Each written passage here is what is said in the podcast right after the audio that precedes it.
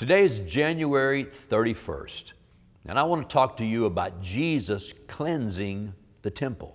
You find it in Mark chapter 11, and when you read this story today, I, it's just two or three verses that you need to read.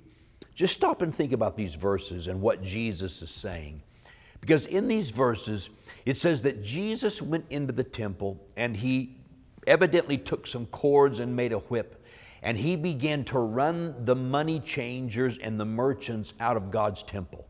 Probably swinging that, those cords, swinging that whip. He ran them out. Now, you know, you don't think of Jesus as a violent man. You think Jesus is love. But yet, on this occasion, Jesus was very strong, very straightforward, and he said something about God's house that is very, very important. He told the money changers, He said, My house shall be called a house of prayer but you have made it a den of thieves.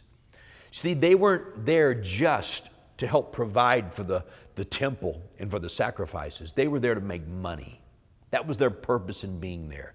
And what was meant to be a foreshadowing of Jesus' death and resurrection was lost because it was all about them making a buck. But Jesus walked in and ran them out and basically said, Don't come back to my house. This is not the purpose of my house. So let me ask you a question today. What do you think of when you think of God's house? What do you think of? Jesus said, My house will be called a house of prayer. What is prayer? Prayer is us connecting with God.